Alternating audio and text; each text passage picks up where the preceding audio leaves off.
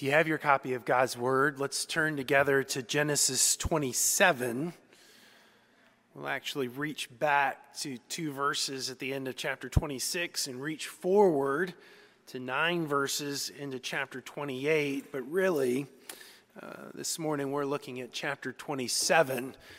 This is a long section uh, in Genesis, but Moses, who is under the inspiration of the Holy Spirit, a, a, consummate literary artist, gives you a clue in the way this text is framed that this is really all one scene. And the way he does it is at the end of chapter 26, he tells you that Esau gets married. Uh, he has two Hittite women as his wives. And then at the end of the section, in chapter 28, verses 6 to 9, Esau gets married again. Uh, and in doing that, and framing what it comes in between, between those two bookends, Moses is telling you that everything in between is a single section, a single set of scenes, if you will. And that's why we're taking it all together this morning. Above all, what you're going to see as we work our way through this passage is that it's a mess. And all these people are a mess. There's not a single person in this passage that you and I would want to hang out with. Uh, we would be convinced they would do us wrong, and we wouldn't be far off. And yet, even in the midst of the mess, God's at work. God's moving in mysterious ways, his wonders to perform. And ultimately, as we see this, even uh, a betrayal that's far greater than we could possibly ever imagine, we see that what we heard in the assurance of pardon is true, that our God is able to work together all things for good, for salvation, for those whom He's called. But in order to hear the gospel this morning, we need ears that are opened by the Holy Spirit. So let's ask Him to do that. Would you pray with me, please? Almighty God, we do come as your people this day, and we pray that you would pour out your Holy Spirit upon us Oh, Holy Spirit, we ask, open our eyes of faith this morning that we might see glorious riches in this portion of your gospel. We pray it in Jesus' name. Amen. So, uh, out of this text, we're going to actually read a portion of the main scene. So, we're going to actually begin our reading this morning, chapter 27, verse 1. When Isaac was old and his eyes were dim so that he could not see, he called Esau, his older son, and said to him, My son. And he answered, Here I am. He said, Behold, I am old. I do not know the day of my death. Now then, take your weapons, your quiver and your bow, and go out to the field and hunt game for me, and prepare for me delicious food such as I love, and bring it to me, so that I may eat, that my soul may bless you before I die. Now, Rebekah was listening when Isaac spoke this to his son Esau. So when Esau went to the field to hunt for game and bring it, Rebekah said to her son Jacob, I have heard your father speak to your brother Esau. Bring me game and prepare for me delicious food that I may eat it and bless you before the Lord before I die. Now, therefore, my son, obey my voice as I command you. Go to the flock and bring me two young, good young goats, so that I may prepare from them delicious food for your father, such as he loves and you shall bring it to your father to eat, so that he may bless you before he dies.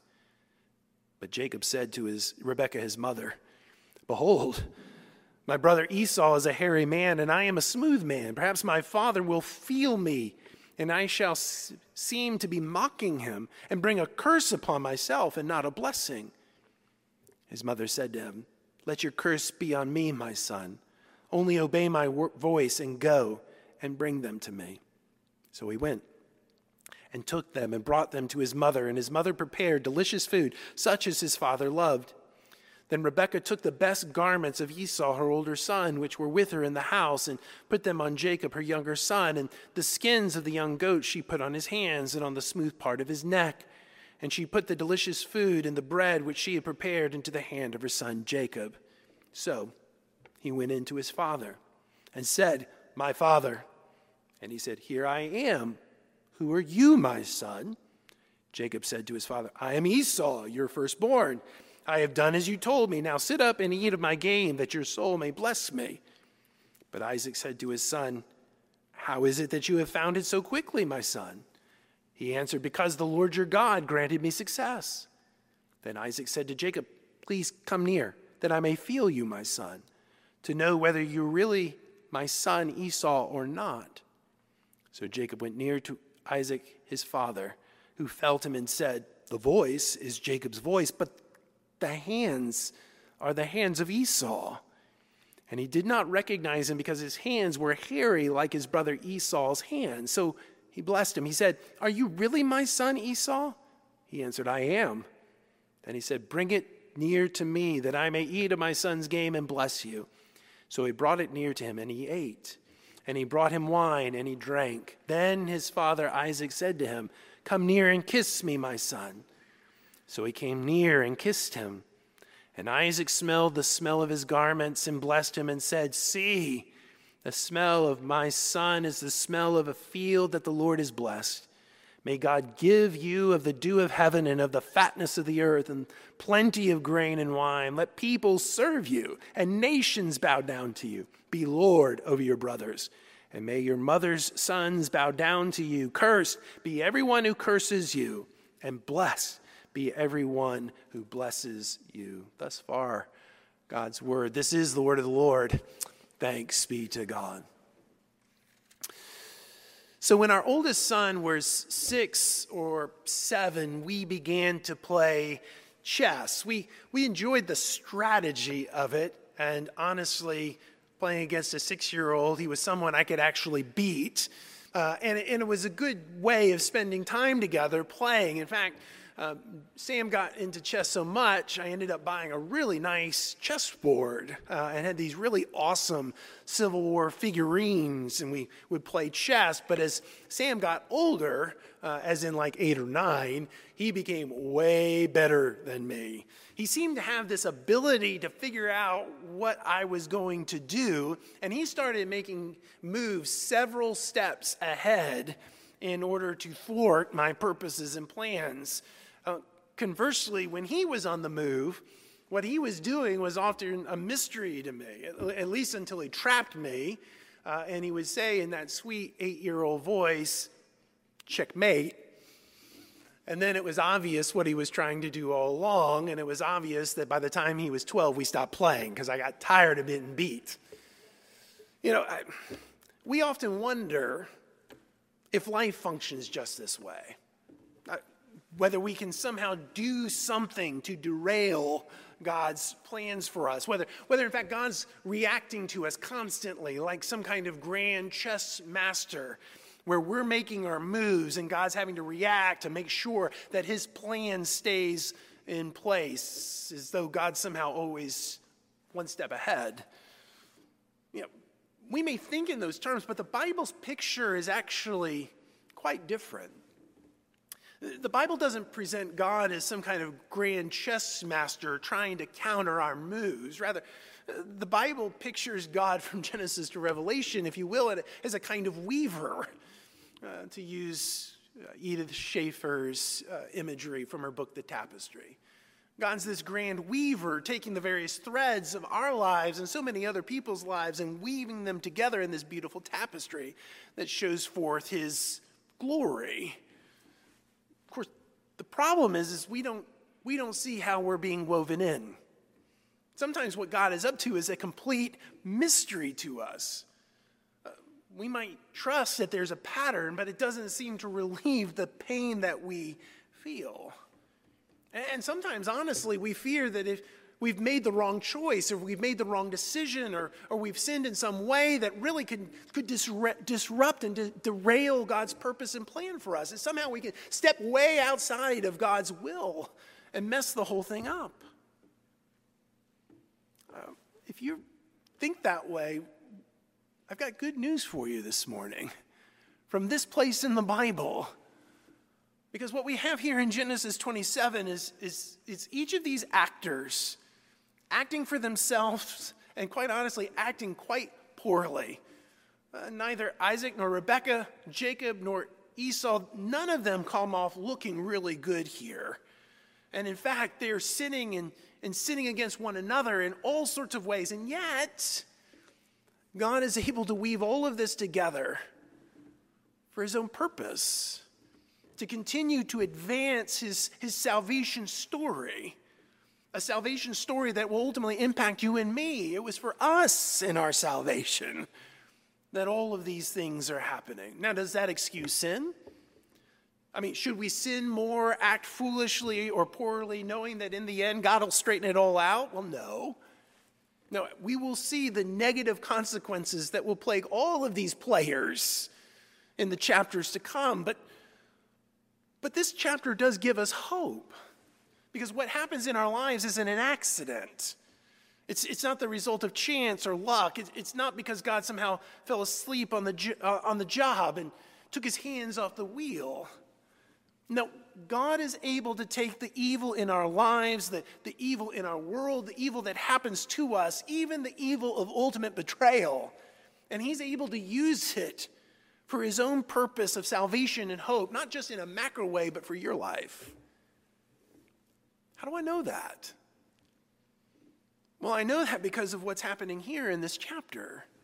God is moving in a mysterious way, even in the midst of failures. Now, there's a lot of failures in chapter 27, but, but this passage opens by describing two particular failures right at the outset. And the first failure is Esau's failure. We didn't read it, but it's the last two verses at the end of chapter 26. Look at it there. When Esau was 40 years old, he took Judith, the daughter of Beeri the Hittite, to be his wife, and Basemath, the daughter of Elon the Hittite. And they made life bitter for Isaac and Rebekah. Now, you know, we're, we're two chapters removed. Back in chapter 24, we saw the lengths to which Abraham went in order to secure a bride for Isaac. And he told his trusted servant, Now, don't pick a woman from around here, one of these Canaanite women, and don't take Isaac back to Haran, where I'm from. Instead, you need to, you need to search out a bride for Isaac. Now, remember, what was Abraham's concern?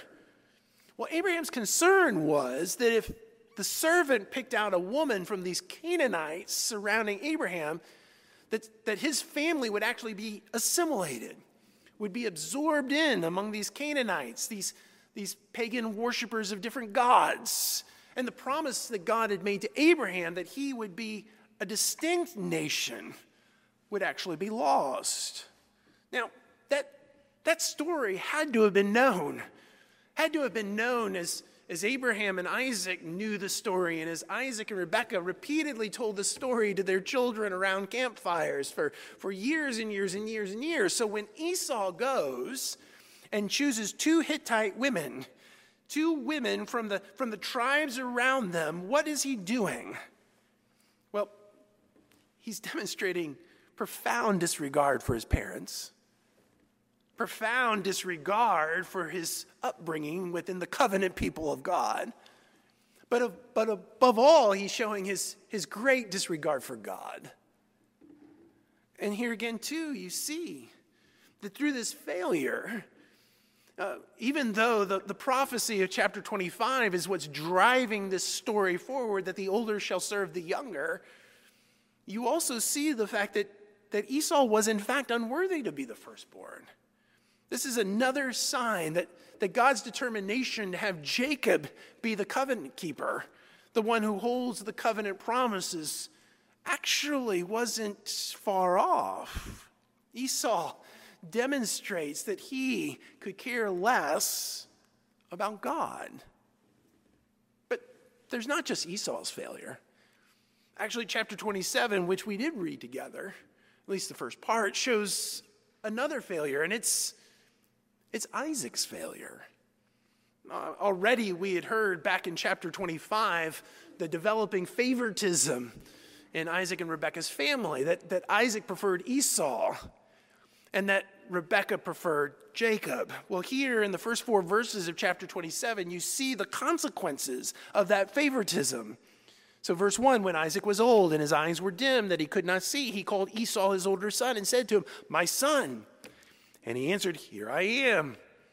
Isaac said, Behold, I am old. I do not know the day of my death. Now then, take your weapons, your quiver and your bow, and go out to the field and hunt game for me, and prepare for me delicious food such as I love, and bring it to me, so that I may eat, that my soul may bless you before I die. Now, we may not see the problem at first glance in those verses, but here it is. Isaac thinks he's dying. That's what he tells you. And, and he's going to extend, because he thinks he's dying, he's going to extend the, the generational blessing to the next generation. Now, what was most common in the ancient Near Eastern world when that happened is you call all the children, at least all the sons. And you're going to get a picture of that at the end of Genesis. In Genesis chapter 49, when Jacob is about ready to die, what does he do? He calls all of his children, and in fact, he includes Joseph's two boys, Manasseh and Ephraim, as part of the blessing that he is going to give to the next generation. That's, that was what was most common, but, but what happens here? Well, Isaac just calls Esau. He doesn't call Jacob at all, which then should lead you to ask the question why does he do that? Why does it appear that Isaac is excluding Jacob here? I don't think it's clear beyond a little clue in verse 4. Prepare for me delicious food such as I love, and bring it to me that my soul may bless you before I die. You see, once again, Isaac is overlooking Esau's character. He, he knows that step by step, Esau has betrayed his position as the firstborn. He's shown disregard to God in the marriages he's contracted. But, but Isaac doesn't seem to care about that. Not only is he overlooking Esau's character, he also appears to be going directly contrary to the word of God because God had told Rebekah, and surely Isaac knew that the older would serve the younger, that the promises would go through that younger son. Isaac knew, but he loved his son's food. What's going on? His, his sensuality, it's overriding his theology. His, his desires were, were overriding what he knows the Bible says is true. He doesn't care what God says. He wants what he wants. His sensuality is trumping his theology. And in that regard, then, Esau's failure and Isaac's failure are really the same failure. Esau wanted the women around him, didn't really care what the example of his parents and grandparents was, and he took what he wanted. Isaac wanted the food that his son could prepare for him. He wanted the tasty game. Didn't really care what God had said about the younger serving the older. He went ahead anyway. Do you see the failures? And yet, not only do you have failure here, not only do you have this sin and dysfunction, you have the reactions of Rebekah and Jacob, and you, you have this grand deception that they cook up. I mean, what happens in verse 5 is probably one of the more familiar parts of the entire story of Jacob.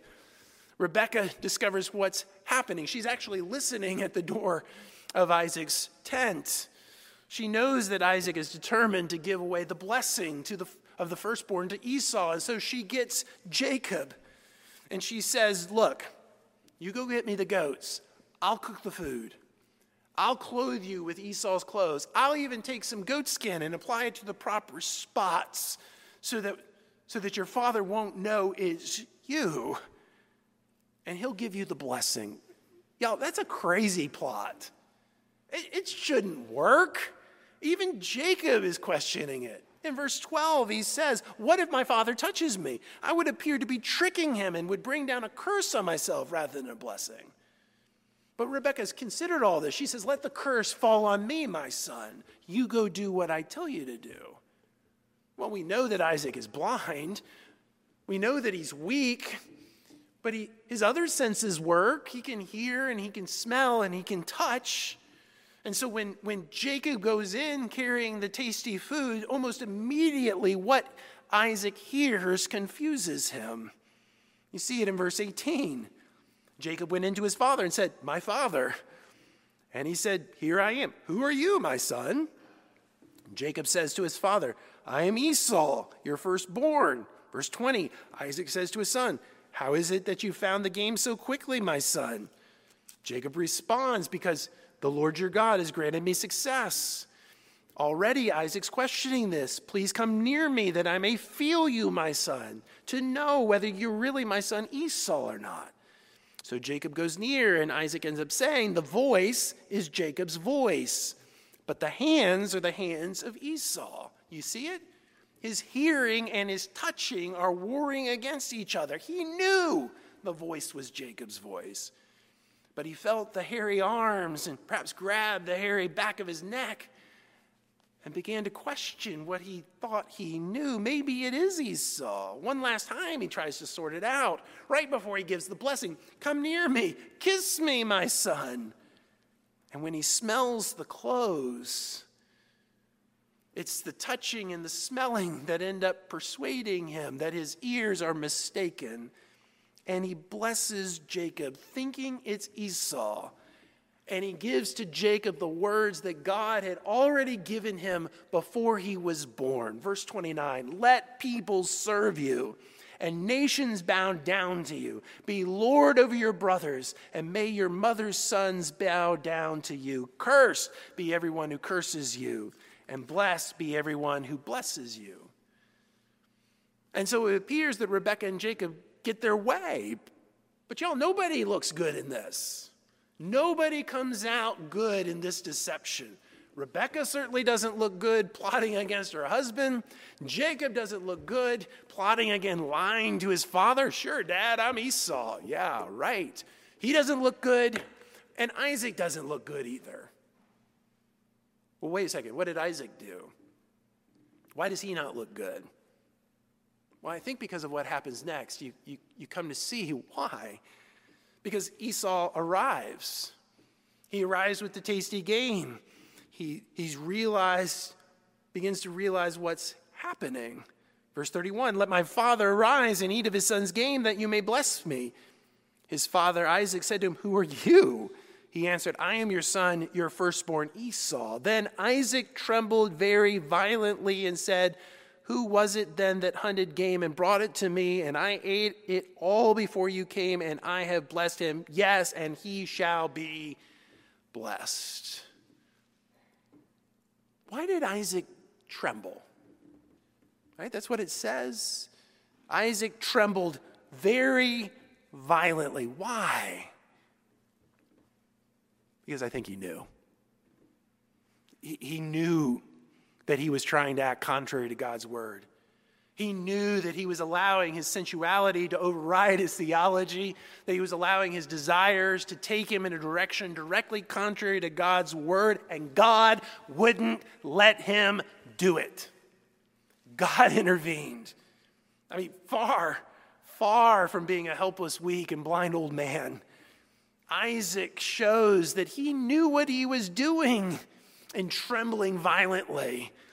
And even in the midst of this deception that had been worked out by his wife and his younger son, still God's purposes held fast. The younger son was the chosen one, the older would serve the younger. God's purpose, promised to Abraham, extended through Isaac, would in fact go through Jacob no matter what Isaac did. How that happened surely had to have been mysterious to all the players involved. And yet it was surely the case. Despite failure, despite deception, God's will was being accomplished here. And, but there's one more part to this. Another painful piece, this departure. Esau, as you might expect, is furious with Jacob. You see it in verse 41. Now, Esau hated Jacob because of the blessing with which his father had blessed him. So Esau said to himself, The days of mourning for my father are approaching, then I will kill my brother Jacob. Now, whether he was muttering that to himself or muttering it to anyone who could hear or muttering it down at the local bar, Rebecca found out and she knew there was enough truth in it. She was fearful that Cain would slaughter Abel once again, and so she says to to Isaac, these Canaanite women, they're driving me crazy. Right? That's what she says at the end of the chapter in verse 46. Then Rebekah said to Isaac, I loathe my wife because of the Hittite women, i.e., the Hittite women that Esau married. If Jacob marries one of the Hittite women like these, one of the women of the land, what good will my life be to me? And so she sends him away. It's notable that when Isaac relays this information, he actually signals that he knew what happened. And he knew not just Jacob's role in it, but his own failure as well. In chapter 28, verse 1, then Isaac called Jacob and blessed him and directed him, You must not take a wife from the Canaanite women. Arise, go to Padan Aram to the house of Bethuel, my, your mother's father, and take as your wife from there one of the daughters of Laban your mother's brother. God Almighty bless you and make you fruitful and multiply you that you may become a company of peoples. May he give the blessing of Abraham to you and to your offspring with you, that you may take the possession of the land of your sojournings that God gave to Abraham. That's everything God had said back in chapter 12. Great nation, great name through you. All the blessings of the, uh, all the families of the earth will be blessed through you. Isaac named that for Jacob. I know what happened. Rebecca thinks she's just sending her son away for just a little while till things calm down. She'll be able to call her son back soon.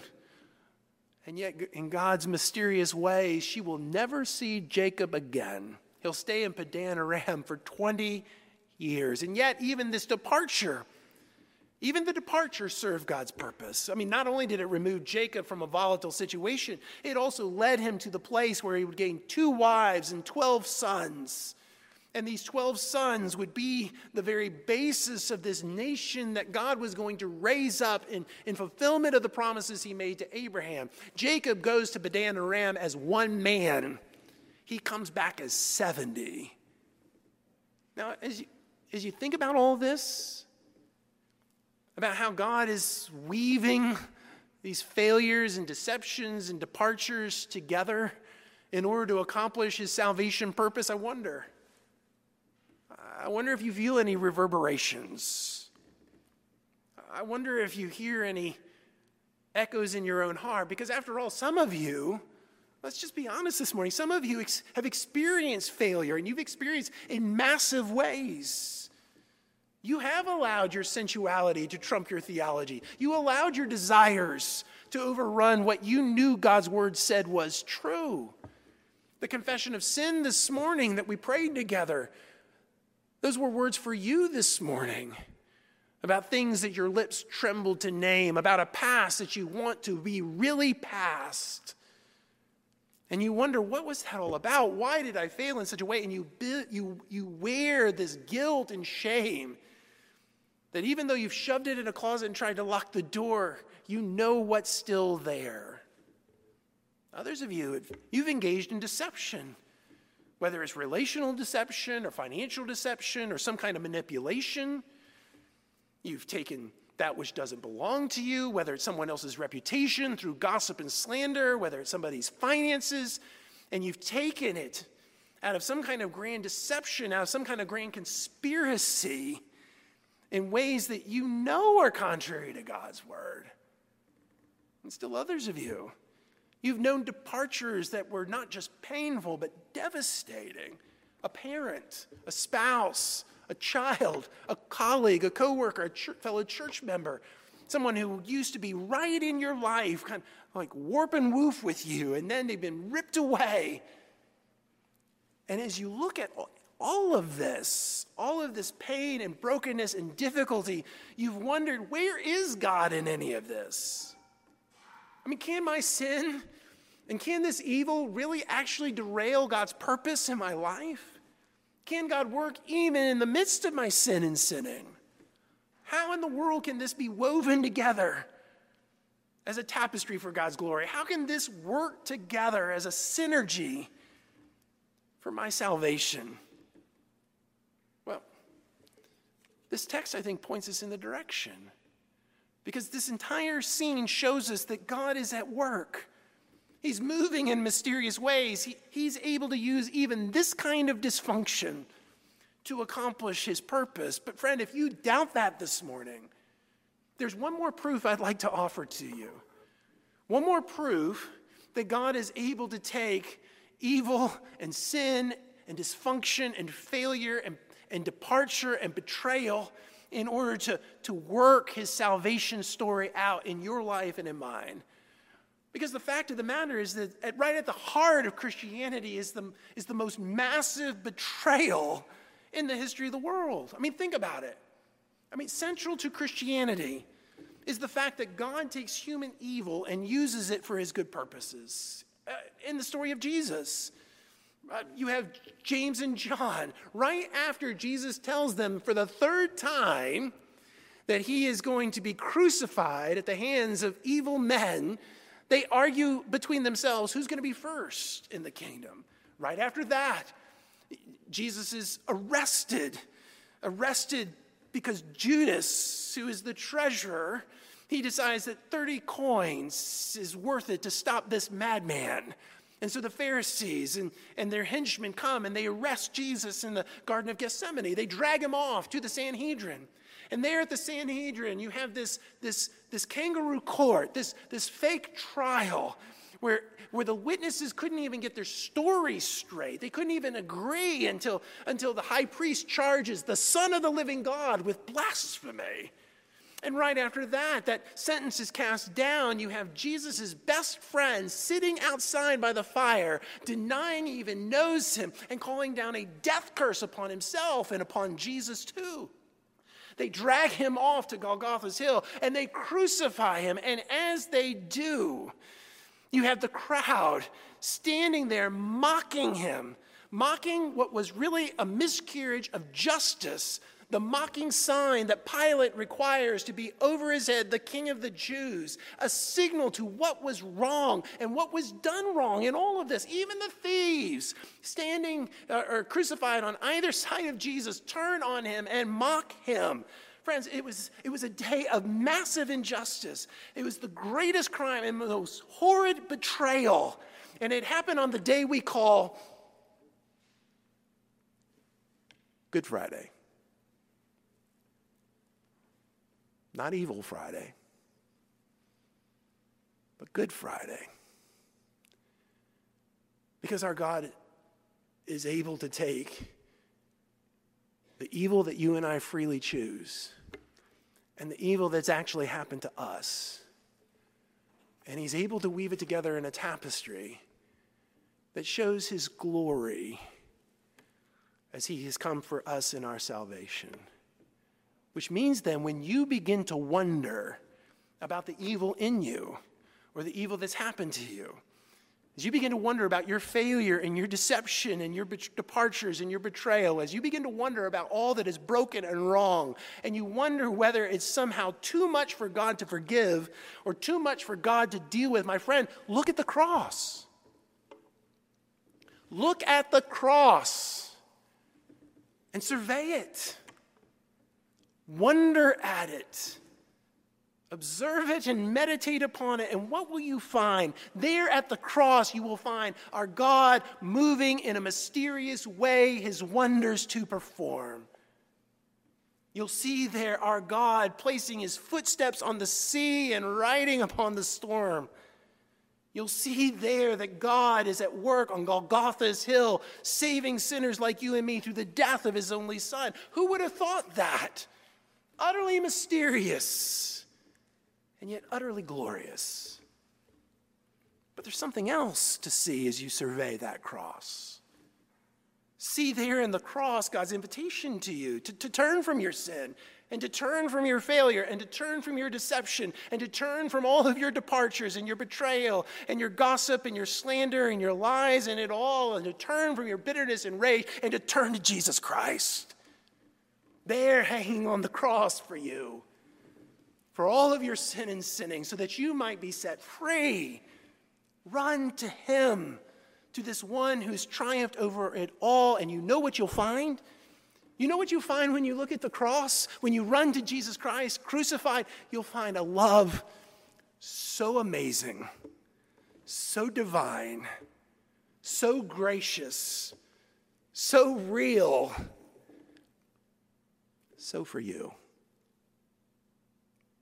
Is for you. Thanks be to God. Would you pray with me, please?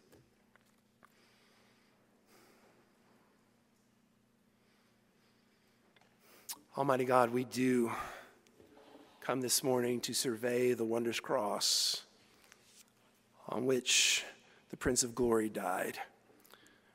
Oh Lord, we do pray that you would grant us grace this morning to count but loss our richest gains and to pour contempt on all our pride as we survey your cross. But above all, Lord, let us look at this cross of Jesus Christ, this cross endured for us.